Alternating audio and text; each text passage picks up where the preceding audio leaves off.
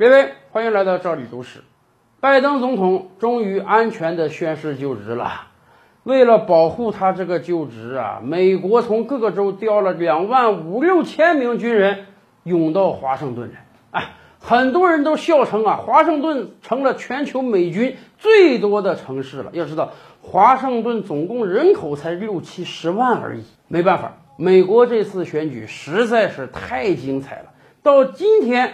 大家还担心会不会有恐怖袭击发生？咱们这么讲吧，虽然拜登已经安然的当了美国总统，特朗普也算是默认了这个结果啊，离开了白宫。离开之前呢，也不像以前那样发出什么豪言壮语，要求他的支持者去冲击白宫、冲击国会。但是这个根子还在，美国大量的狂热的特朗普的粉丝还在，所以啊，我们真是替拜登总统捏把汗啊！未来可不可能还有各种各样的恐怖袭击呢？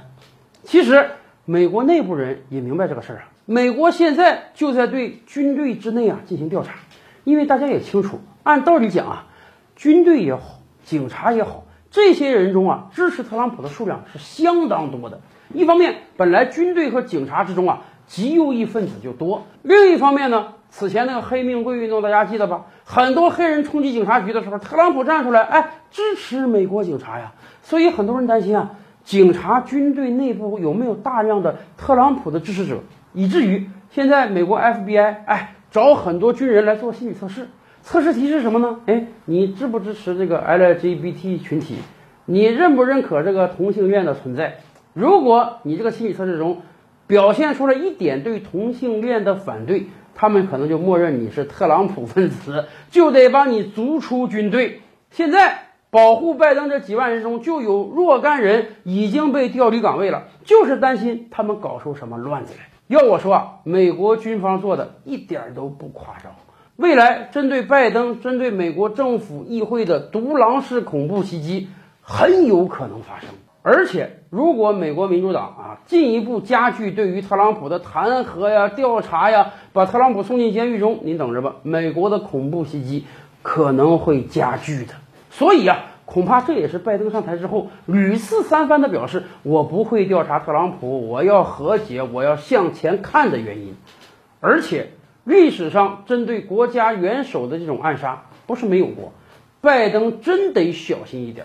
比如说，我们随便给大家举两个例子啊。一九八一年十月六日，为了纪念第四次中东战争的胜利，埃及搞了一个盛大的阅兵式啊。总统萨达特亲自出席，观礼台上的贵宾呢，有来自各个国家的大使啊、武官啊，以及埃及政府高官。一开始啊，埃及军方就考虑到了，说你这个盛大的阅兵啊，有没有可能里面有异议分子？所以特别要求啊。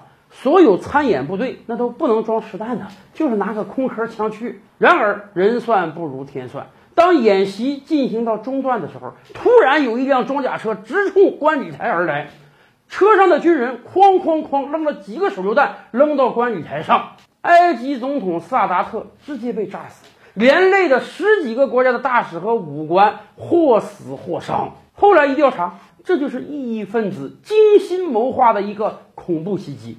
这种大的公开场合啊，就职典礼也好啊，阅兵也好啊，很容易成为恐怖分子攻击的对象。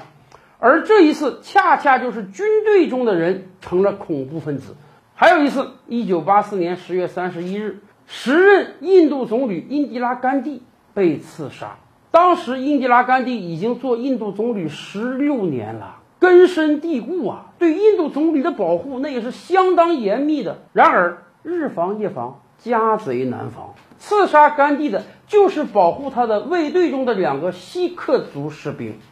印度这个宗教矛盾、种族矛盾、民族矛盾，咱们清楚啊，是非常严重的。结果，总理卫队中的两个士兵是锡克族啊，就被人家策反了，举起冲锋枪，直接就向总理扣动扳机。